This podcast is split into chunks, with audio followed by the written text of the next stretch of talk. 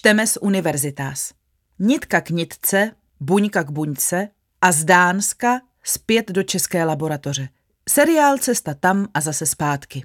Univerzitáz přináší příběhy špičkových vědkyň a vědců, kteří sbírali zkušenosti z univerzit a institucí po celém světě a pak se vrátili zpátky do Česka. Jak se bádá a vyučuje za hranicemi? Co je přivedlo k návratu domů? A co tu dělají po zahraniční zkušenosti jinak? Příběh bioložky Hany Polášek Sedláčkové. Napsala Adéla Karásková Skoupá. Čte Kateřina Jebavá. Podařilo se jí rozseknout vědecký spor, táhnoucí se od 90. let a tím vyřešit jednu z hádanek kopírování genetické informace. Za svou bakalářku dostala Nobelovku pro juniory. Teď po doktorském a postdoktorském studiu v Dánsku se vrátila do Česka a zakládá vlastní laboratoř a skupinu. Molekulární bioložka Hanna Polášek Sedláčková. Každou sekundu vytvoří naše tělo kolem 3,8 milionu nových buněk. Většina z nich jsou krvinky. Následují buňky trávícího traktu a jen 2% připadají na zbytek těla. Pravidelná údržba těla, ale ani vznik člověka by se neobešel bez zásadního děje, který se odehrává v samotném jádru buněk. Replikace DNA. Díky ní se kopíruje genetický materiál z jedné buňky do druhé. Molekulární bioložku Hanu Polášek Sedláčkovou tento proces fascinuje víc a víc. Je to tak úžasně precizní. Nebýt přenosu genetické informace z buňky do buňky a z generace na generaci, tak tady nejsme. Říká 31-letá vědkyně, která má za sebou dlouhou řádku úspěchů. Od vítězství v soutěži mladých talentů České hlavičky přes zlatou medaili ve světovém klání bakalářských prací až po publikace v Nature či Science. Její cesta ukazuje, že podpora nadšení a talentu už od základní školy může ve vědě přinášet světové výsledky.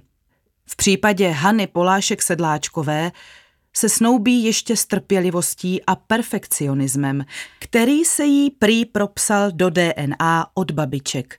Jedna byla v rodině známá tím, že vše musí dělat na 120%, u druhé vnučka pozorovala nebývalou vytrvalost, s níž každý večer skládala nitku k nitce při vyšívání folklorních motivů na kroje. Hana Polášek Sedláčková totiž pochází z Jižní Moravy, z vesnice Svatobořice Mistřín na Hodonínsku. Pro biologii ji nadchla už učitelka na základní škole, která vedla přírodovědný kroužek. A tak se účastnila různých olympiád nebo korespondenčních úkolů, třeba o životním prostředí.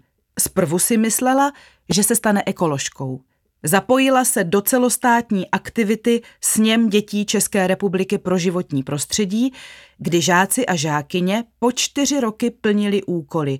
Každý ročník na jiné téma. Voda, ovzduší, oheň, půda. V té době jsem měla u rodičů ve sklepě vlastní laboratoř, která se vždy měnila podle toho, co mě zrovna zajímalo. Jednou tam byly skameněliny, jindy kytky nazbírané u rybníka, Jeden rok jsem se zabývala energií a na modílcích lednic, mrazáků a plotínek měřila spotřebu. Vzpomíná. Rodiče měli výhrady jen k umístění laboratoře. Říkali, že kdyby nastal při pokusu výbuch, celý dům vyletí do povětří. Směje se vědkyně. Rodiče ji i její dva starší sourozence vždy podporovali ve vzdělávání, přesto, nebo možná právě proto, že sami vysokou školu nemají. Maminka v nemocnici organizuje výjezdy sanitek, tatínek pracuje ve šroubárně v Kijově. Vždycky chtěli, abychom vystudovali vysokou školu a posunuli se dál, než měli oni sami příležitost, vysvětluje. Sama se nechává celý život vést jednoduše tím, co jí baví. To na střední škole paradoxně nebyly hodiny biologie, kde prý studenti a studentky každou hodinu slyšeli, že jsou pozadu a musí hlavně splnit osnovy. Za to chemie ji zajímala a stále toužila dělat něco víc. Biologické olympiády a výjezdní pobyty měla v oblibě, ale postupem času jí začaly připadat vzdálené tomu, čemu by se chtěla věnovat. Rozeznávání různých druhů trav ostřic pod lupou podle přítomnosti a postavení chlupů na jedné nebo druhé straně zkrátka nebylo to pravé. Asi v prvním ročníku na střední škole se ale na dvoutýdenním výjezdním soustředění z biology ocitla na přednášce, kde se poprvé setkala s takzvaným centrálním dogmatem molekulární biologie. Cestou genetické informace od známé dvoušroubovice DNA přes kopírování do RNA po to, kdy se původní informace pomocí RNA propíše do konkrétních proteinů a jejich chování. Úplně mě nadchlo, že můžeme jít až do takového detailu, až do buněčného jádra a sledovat procesy, jak se genetická informace uchovává, vzpomíná. Pak nenápadně zasáhl její třídní učitel na gymnáziu Stanislav Chuchro. Ve správný čas umístil na nástěnku letáček, lákající středoškoláky a středoškolačky na vědecko-výzkumné stáže přímo na vysokých školách v rámci takzvané středoškolské odborné činnosti. Vždycky říkal, že ho moc nezajímá, kam se posuneme. Ale myslím si, že věděl, kdy něco zmínit tak, aby to vypadalo, že jsme si na to přišli sami. Vždycky se v nás snažil budovat samostatnost, ale ta podpora tam byla. Vzpomíná Hana Polášek Sedláčková. Krátce před osmnáctinami se tak přihlásila ke stáži a vydala se do laboratoří tehdy ještě nedostavěného kampusu Masarykovy univerzity v brněnských Bohunicích. Vůbec jsem netušila, kam jedu. Zamířila jsem na fakultu sportovních studií. Tam vůbec nevěděli, co hledám, tak jsem se ptala různě kolem jdoucích, volala jsem rodině, popisuje krušné momenty. Po hodinovém bloudění nakonec dorazila do laboratoří biochemika Lumíra Krejčího. Tím začala dlouholetá a podnětná spolupráce. Často se mi stávají takové příhody, kde rozhodují maličkosti. Kdyby to nedopadlo a Lumír Krejčí na mě tu hodinu nepočkal, moje kariéra by se třeba ubírala úplně jiným směrem, přemítá. Už na střední škole tak vstoupila do světa skutečné laboratoře, která se od té její sklepní značně lišila. Byla jsem jako Alenka v říši divu, vzpomíná. V laboratoři Lumíra Krejčího se zaměřovali hlavně na téma oprav DNA. V jediné buňce mohou vlivem záření, chemikálií nebo během buněčného metabolismu vzniknout i desítky tisíc poškození denně. Buňky ale mají schopnost poškozenou DNA opravit. Klíčovou roli v tom hrají právě proteiny. Pamatuju si, jak jsme se s Lumírem poprvé bavili o tom, jak věda funguje. Říkal mi, že je hodně o výsledcích, publikacích. A pokud se do toho člověk dá a téma ho zajímá, tak si může nakonec vybrat, do které laboratoře zamíří. Vybavuje si Hana Polášek Sedláčková. Tehdy se rozhodla, že do toho zkusí dát maximum. A pokud to nepůjde, tak vědu nebudu dělat, říkala si tehdy, stejně jako pak ještě několikrát během své kariéry. Ono to ale šlo. Střední škola poskytla Haně Polášek Sedláčkové individuální plán. Jeden ročník například střídala týden v laboratoři s týdnem ve škole a pak doháněla písemky. Také prázdniny v podstatě trávila v brněnské laboratoři. A pokračovala i po nástupu na Masarykovu univerzitu. Vysokoškolský systém jí dal konečně volnost věnovat maximum času tomu, co jí opravdu baví. Sedět na přednášce se mi moc nechtělo, takže jsem byla radši v laboratoři a pak jsem se jen naučila na zkoušky. Líčí. Ponořila se do zkoumání tehdy málo známého proteinu RECQ4 a postupnými biochemickými experimenty ho pomáhala popsat a pochopit. Spadá do skupiny proteinů, kterou sama označuje jako andílci. Hlídají DNA a v případě poškození přivolají proteiny dělníky, kteří defekt opraví. Pokud protein RECQ4 nefunguje správně, jeho mutace způsobuje vzácné dědičné onemocnění Rotmundův Thomsonův syndrom, projevující se například červenou vyrážkou nebo šedým zákalem. Proč zrovna tento protein? Lumír Krejčí jí dal hned na začátku na výběr několik témat, která by mohla být zajímavá.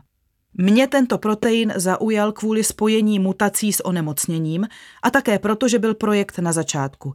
Šla jsem do toho s vidinou, že se můžu naučit víc metod, hlavně molekulární klonování. To mě v té době zajímalo asi úplně nejvíc, vysvětluje. Ve zkumavkách tak pozorovala vlastnosti svého proteinu pomocí přístupu biochemie. Pracovali jsme s takzvanými purifikovanými proteiny. To se dělá tak, že vytáhnete protein z buněk, máte ho čistý ve zkumavce a pak do ní můžete přidávat, co se vám zachce. Vysvětluje. Třeba jiné proteiny nebo DNA různých struktur. To je sice známé jako tvar dvoušroubovice, ale během různých procesů v buňce vznikají i jiné tvary. Vidlice nebo třeba bubliny. Hanna Polášek Sedláčková tak zkoumala, na jaké tvary DNA se tento protein nejčastěji váže. S kolegy a kolegyněmi díky experimentům nakonec zjistila, že se protein RECQ4 napojuje na složité křížové struktury DNA zvané Holiday Junction. Do místa pak přivede jiný protein, opraváře, který DNA strukturu rozštípne a vznikne tak znova známá dvoušroubovice – tím buňce pomáhá, aby se v ní podobné struktury nehromadily, což by mohlo způsobit dokonce vznik rakoviny. Všechny své poznatky z pěti let experimentů a zkoumání schrnula mimo jiné do své bakalářské práce. A jednoho večera, když před odchodem z laboratoře zkontrolovala svůj e-mail, se nestačila divit. Zjistila, že je za svou práci nominovaná do užšího výběru prestižní celosvětové soutěže The Undergraduate Awards, označované také jako Nobelova cena pro mladé. O zlatou medaili bojovala v oboru věd o živé přírodě s 27 nejlepšími studenty a studentkami světa.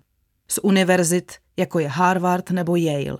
Celkově zaslalo do soutěže svou bakalářskou práci přes 5 tisíc studentů a studentek z 39 zemí světa vyhrála.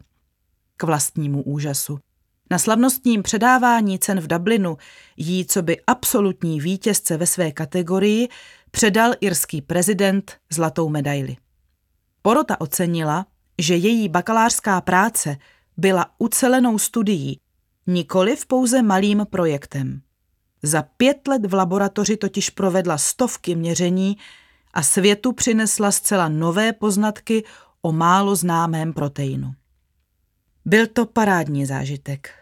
Plně jsem si tak uvědomila, že věda běží na celém světě a že spolu všichni soutěžíme.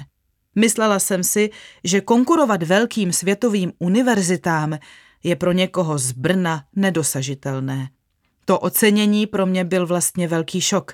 Vrací se ve vzpomínkách o sedm let zpátky. Už na magisterském stupni vydala o svém proteinu článek v časopise DNA Repair a díky její pečlivé práci dnes tak svět ví, co RECQ4 vlastně dělá. Láska z mikroskopu Postupně však začaly mladou vědkyni lákat jiné přístupy. Ty biochemické mi přišly zajímavé, ale docela abstraktní. Vytáhneme si z buněk, co potřebujeme, a ve zkumavce se díváme, co ten protein dělá. Jenže v buňce to může fungovat jinak, protože je komplexnější, vysvětluje. O tom se na vlastní oči přesvědčila na konci svého bakalářského studia, když se jí podařilo vycestovat na krátkou stáž do Dánska, do laboratoře Jana Hicksna, s nímž se krátce předtím seznámila v Brně, kam jej pozval její školitel Lumír Krejčí. Pracovali totiž na podobných tématech. Právě u Hicksona viděla poprvé buňky v mikroskopu. A byla to láska na první pohled. Sama říká, že se tehdy do studia základních procesů v buňce a do buněčné biologie bezmezně zamilovala. Ten si pamatuju a myslím, že to byl opravdu ten největší zážitek. Nedokázala jsem od toho mikroskopu odejít. Buňky to byly konkrétně kuřecí. A z dnešního pohledu už Hana Polášek Sedláčková hodnotí, že neseděli na sklíčku tak dobře jako jiné, takže se s nimi nesnadno manipulovalo. Ale podívat se do mikroskopu, kde jsou pomocí fluorescenčních barev označené některé části, třeba v jádře, bylo něco naprosto úžasného, vypráví nadšeně. Modrá, zelená, červená a fuchsiová. Pomocí těchto barviček, svítivých fluorescenčních proteinů získaných z medúzy, si vědci rozsvěcují to, co potřebují zkoumat. Třeba i v jádru buňky. Za tento účinný, ale jednoduchý trik dostala trojice vědců v roce 2008 Nobelovu cenu. Pozorování dějů v rozsvícené buňce v přímém přenosu na vlastní oči znamenalo pro vědkyni zlom, který ji odklonil směrem k buněčné biologii. Jenže kam dál? Po návratu z dánské stáže do Brna během svého magisterského studia pracovala na zmíněném vědeckém článku a pomáhala kolegům a kolegyním s jejich výzkumem. Přitom začala pronikat hlouběji do buněčné biologie a hledala, kam se dál posunout. Cestu si prorážela sama. Občas jsem si třeba nebyla jistá, jestli barvení fluorescenčními barvičkami dělám dobře. A přišlo mi, že nejlepší by bylo naučit se práci s buňkami od lídrů v oboru, co mají mikroskopii v ruce, popisuje. V posunu ji podporoval i její školitel. Dokázal podpořit. Každý vedoucí neumí říct, že by byl rád, kdyby u něj student zůstal, ale vědecky ho to neposune. Uměl pomoct studentovi v kariéře a nebrat si to osobně. Oceňuje vědkyně a má za to, že si tento přístup Lumír Krejčí osvojil mimo jiné v USA, kde působil. Vyhlídnutých měla Hana Polášek Sedláčková několik míst, třeba Oxford nebo Kodaň. Nakonec dala přednost druhé variantě. I proto, že je v Dánsku vědecká komunita o něco otevřenější a komunikativnější. Na Oxfordu si víc střežili svá témata, zatímco v Dánsku se nezdráhají vzájemně sdílet své poznatky a objevy. Dnes můžu říct, že pokud člověk diskutuje s jiným vědcem, může se dostat do zvláštních vod, neotočených kamenů. Může ho to přivést na novou zajímavou myšlenku. Je přesvědčená. Když jí pak Lumír Krejčí doporučil v Kodani jméno, kam se hlásit, překvapilo jí. Jiří Lukáš. Řekla jsem si, a to zní česky. To mi uniklo. Začala jsem hledat a zjistila jsem, že je číslo jedna, co se týče buněčného cyklu, genomové stability, buněčné biologie a mikroskopie samotné, vysvětluje. Jiří Lukáš patří mezi nejcitovanější české vědce a má za sebou řadu významných vědeckých zářezů, například spolu s další hvězdou, vůbec nejcitovanějším českým odborníkem Jiřím Bártkem. Začínali spolu v Danish Cancer Society a zkoumali například buněčný cyklus a to, jak se reguluje. Objevili, že jak buňka prochází svým životním cyklem, má své fáze a milníky, checkpointy, kde se rozhoduje, zda bude pokračovat nebo ne. Objev těchto checkpointů je víceméně jejich práce.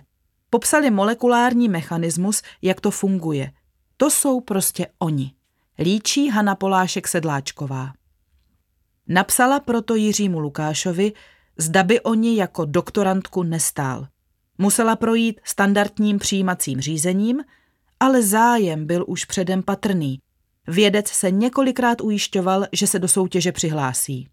Sám si přitom drží laboratoř v komorní sestavě a velmi si vybírá, koho do týmu přijme. A Haně Polášek Sedláčkové to vyšlo. Takže se potvrdilo, co říkal na začátku Lumír Krejčí. Když se budete snažit a zajímat, tak se dostanete, kam budete chtít, podotýká. Práce v Kodani toho s tím, co dělala v Brně, příliš společného neměla. Začala se věnovat vysněné buněčné biologii, práci s buňkami, mikroskopy a DNA replikaci, která ji zaujala už u Lumíra Krejčího, kde se ale s kolegy a kolegyněmi zaměřovali spíš na zmíněnou opravu DNA. U tématu replikace zůstala dodnes. Už od počátku ji přitahovalo nejen tím, že jde o natolik esenciální proces, že by bez něj život nebyl možný, ale i určitou tajemností. V buněčné biologii málo kdo řeší fundamentální otázky replikace DNA, což bylo dané tím, že nebylo možné některé proteiny, které jsou pro tento děj vyloženě základní, zobrazit v buňkách, popisuje. To se jí ale s kolegy v laboratoři Jiřího Lukáše podařilo prolomit. Hned první věc, kterou po příjezdu sledovala v mikroskopu, byly takzvané MCM proteiny. Její tehdejší mentor Kumar Somajit poznamenal, podívej se, co víme z článků. A teď se podívej do mikroskopu. Vypadá to jinak. Jak je to možné? Ptala se Hana Polášek Sedláčková. To se neví už od 90. let, kdy byly objeveny tyto proteiny. Je to dokonce pojmenované MCM paradox, upozornil. Na světových konferencích se okolo těchto proteinů vedly vášnivé diskuze. Biochemici se domnívali, že plní klíčovou roli při kopírování genetické informace z buňky do buňky, replikaci DNA, že jsou takzvanou helikázou, která rozplétá dvou šroubovici DNA, aby se mohla skopírovat. Buněční biologové jim namítali, že to přece není možné, že to zkrátka nesedí. Na tom spor uvízl. Buněčná biologie pak pár let spala a tomuto tématu se nevěnovala, protože to nešlo v buňce zobrazit. Když mi kolega ukázal tento paradox v mikroskopu, přišlo mi to opravdu divné, ale neříkala jsem si, že tu hádanku musím vyřešit. Jen, že se asi časem dozvíme víc, říká. Začala tak zkoumat protein MCMBP z podobného důvodu, jako když se zabývala RECQ4 proteinem v Brně. Jejímu kolegovi vyšel v experimentu jako zajímavý a moc toho o něm nebylo známo. Nebylo to jednoduché, protože jsme neměli nástroje, jak protein zkoumat. Museli jsme od začátku vyvíjet zobrazovací přístupy. Podotýká Hana Polášek Sedláčková. V tom jí pomohla zase kolegyně Klaudia Lukáš, manželka vedoucího laboratoře a přední expertka na mikroskopii. Měla skvělý čich na metody. Stačilo, aby se zmínila a hned bylo jasné, že stojí za to strávit na tématu čas a zkusit to. Poradila mi, že pokud se chci podívat na dynamiku proteinu, nejlepší bude zkoumat to v živých buňkách a naznačit si protein pomocí genové editace CRISPR-Cas9, vzpomíná vědkyně. Zjednodušeně řečeno to znamená, že člověk pomocí genetických nůžek vloží fluorescenční barvičku tam, kam potřebuje. Za tuto široce využitelnou metodu dostali její autorky Emmanuel Charpentier a Jennifer Doudna před dvěma lety rovněž Nobelovu cenu. V laboratoři Jiřího Lukáše ale tuto metodu doposud nikdo nedělal. Takže ji Hana Polášek Sedláčková musela zase vychodit. I když jsem z toho měla zprvu strach, experimenty jeli rychlostí blesku, protože laboratoř byla na vysoké úrovni. Takže jsem prošlapala cestu a celá laboratoř teď postupuje podle toho protokolu. Zmiňuje jakoby nic bioložka. Přestože se její cesta jeví idylicky, přiznává, že byly během doktorátu i momenty, kdy se prostě nedařilo. Zkoušeli jsme různé hypotézy a nefungovalo to. Do toho bylo v Dánsku depresivní počasí a přišel covid, který zavřel hranice a nemohli jsme se s přítelem a rodinou dlouho vidět, vzpomíná. Vždycky jsem si říkala, že se z toho nezblázním. Když to nevíde, zkusím něco jiného, třeba popularizaci vědy. Na Masarykově univerzitě jsem trávila nějaký čas ve výukovém centru Bioskop a bavilo mě posouvat vzdělání studentů, hlavně pomocí experimentů. Naznačuje možnou únikovou cestu, kterou ale nikdy nevyužila. To je ta krása vědy. Člověk udělá třeba deset experimentů, které nevídou a ten jedenáctý přinese něco zásadního a formuje celou jeho práci. Popisuje. Dobu, kdy měla možnost bádat v dánské laboratoři, označuje za zlatou.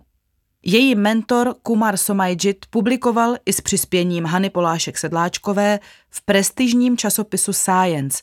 Jí pak vyšel článek v neméně uznávaném vědeckém žurnálu Nature.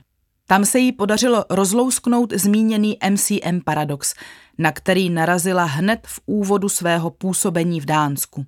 Přitom nikdy nebyl cíl, že musíme zodpovědět právě tuto otázku. Měli jsme jiné hypotézy, ale jak nám chodili výsledky?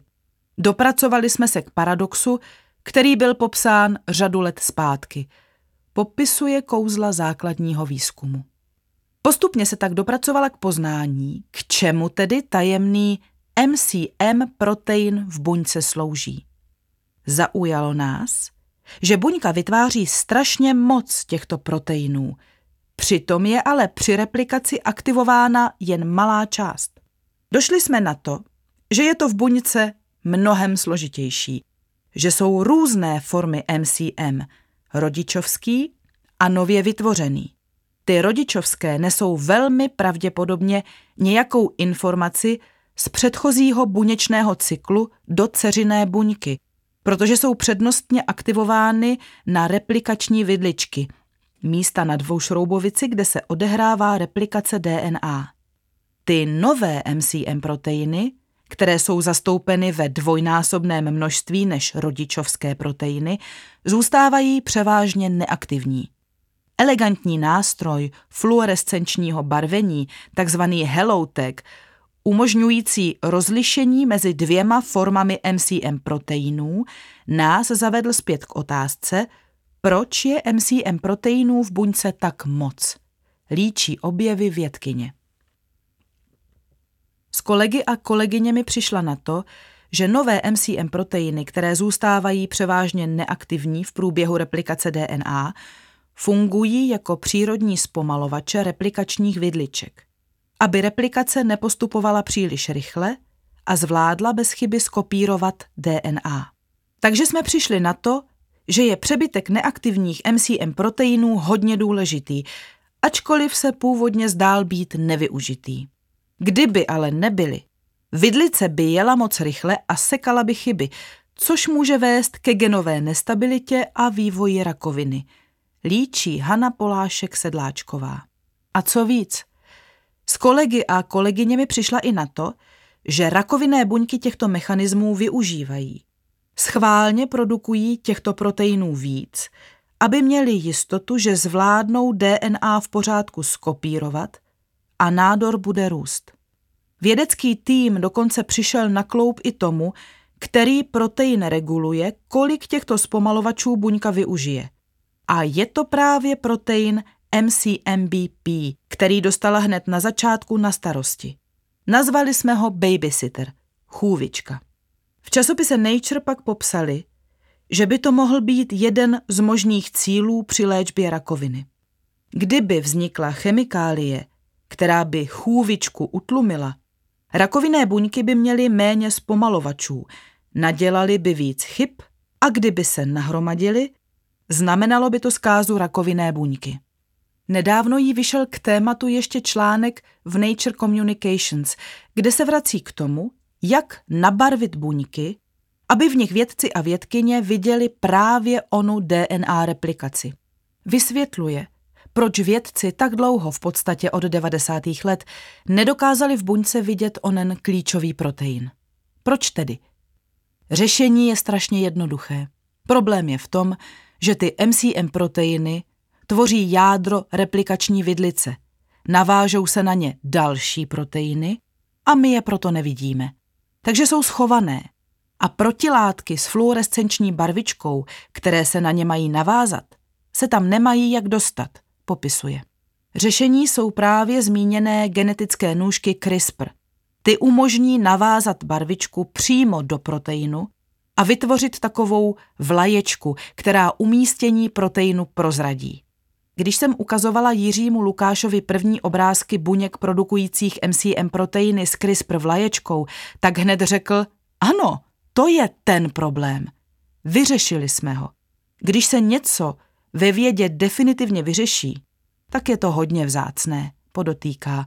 Jednoduchost řešení ocenili i jindy přísní recenzenti vědeckého článku. Lidé se mě na konferencích ptají, jak je možné, že na to nikdo dřív nepřišel. Vysvětluju, že v 90. letech bylo možné proteiny vizualizovat jen pomocí protilátek. CRISPR přišel o několik let později. Věda se posouvá technologicky dopředu. a člověk by se neměl bát jít zpátky a snažit se moderními metodami znovu otevřít původní hypotézy nebo to, na čem stavíme vědu. Když Hana Polášek Sedláčková skončila po čtyřech letech svůj doktorát v Dánsku, Jiří Lukáš jí navrhl prodloužení v podobě postdoktorského studia, jak dlouho jen bude chtít. Nakonec tedy v Dánsku strávila skoro šest let a mohla hledat, kam se posunout dál. Zvolila návrat do Česka. Uvědomovala jsem si, že nás v laboratoři tak trochu rozmazlili.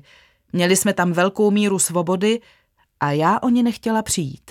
Svou roli hrál i osobní život. S manželem se rozhodli, že po několika letém vztahu na dálku zakotví v Česku. Věda se zde navíc posouvá. A nově jsou v Česku i výborné příležitosti financování pro začínající vědce, vysvětluje.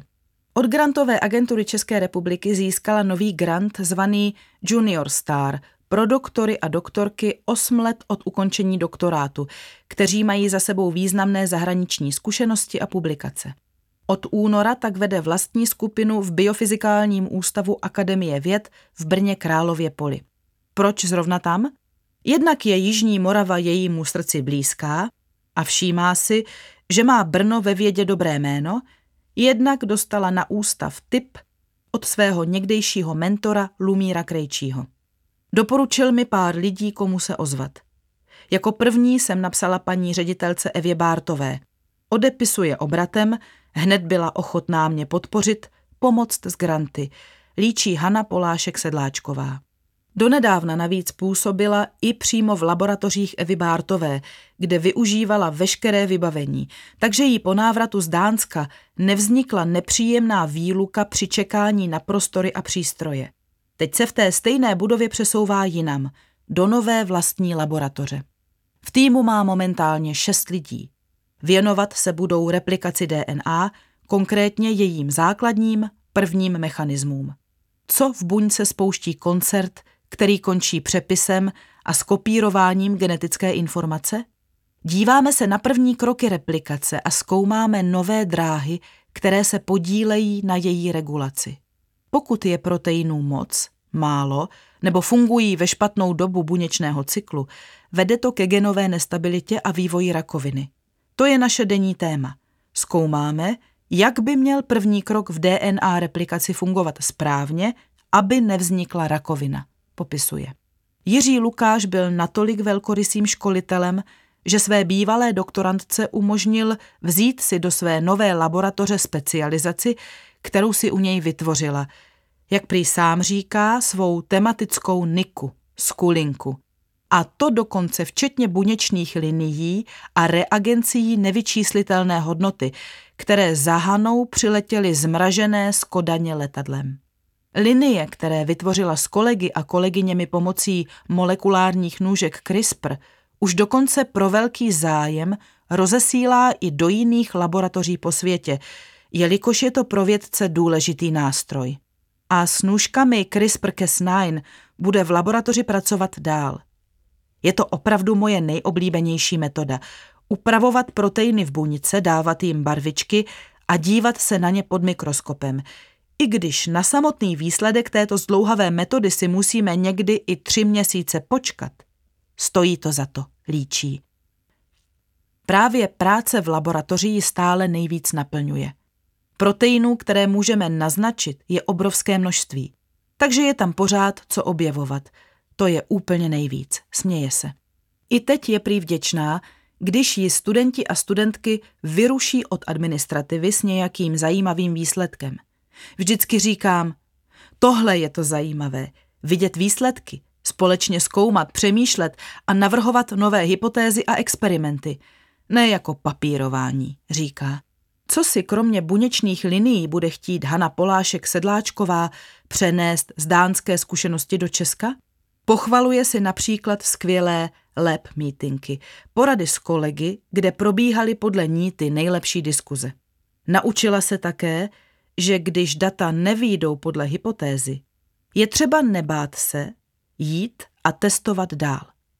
Občas to ve vědě bývá tak, že člověk zůstane s tou svojí původní hypotézou, a chce na ně takzvaně napasovat data, která třeba úplně nevychází. Ale ono to tak moc nefunguje.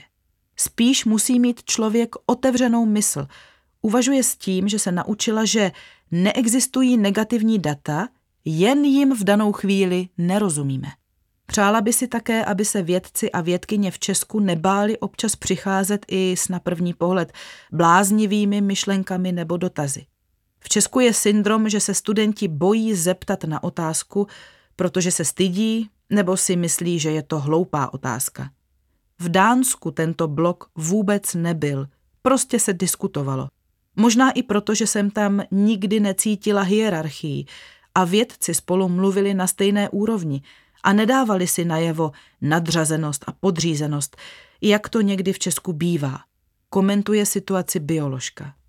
Přínosné je podle ní i to, když se odborníci a odbornice zajímají nejen o své téma, ale získávají širší přehled a vedou mezioborovou diskuzi. V Dánsku se vědci zajímají o všechno možné, chodí i na přednášky mimo svůj obor, protože se může stát, že se ta odvětví najednou spojí, upozorňuje. Právě ve slepých zónách na hranicích oborů vznikají podle ní ty nejzajímavější výzkumy a výsledky. Co bych chtěla zdůraznit, je důležitost základního výzkumu. Bez něj bychom neměli například momentálně dostupné léky na rakovinu. Nebo díky rozsáhlému základnímu výzkumu RNA a jejich vakcín bylo možné rychle vyvinout COVID vakcínu. V Dánsku bylo studium mechanismů v buňce a základní výzkum podporovaný, když to v Česku jsou možná občas tendence, aby se podpora posouvala spíše k aplikační sféře. Zkrátka oba směry výzkumu by měly být podporovány, podotýká. Do českého prostředí by z Dánska přenesla i větší docenění doktorandů a doktorandek. Doktorandi tvoří jádro výzkumné laboratoře a v dánském akademickém prostředí si jich velmi váží a dokážou jejich práci štědře finančně ohodnotit. Od mého návratu do České republiky objevuji, že se mnohé v českém prostředí změnilo, ale ještě občas můžeme najít některá pracoviště, kde jsou PhD studenti stále považováni za levnou pracovní sílu, upozorňuje. Bylo by skvělé, kdyby se to posunulo a šéfové jejich práci ocenili a pomáhali studentům v jejich budoucí kariéře, tak jako mě pomohl Lumír Krejčí, dodává. Samostatnou kapitolou jsou pak peníze. Centrum, kde působila, bylo financované farmaceutickou firmou Novo Nordisk – Velmi štědrý budget ale musel být vykoupený výbornými výsledky.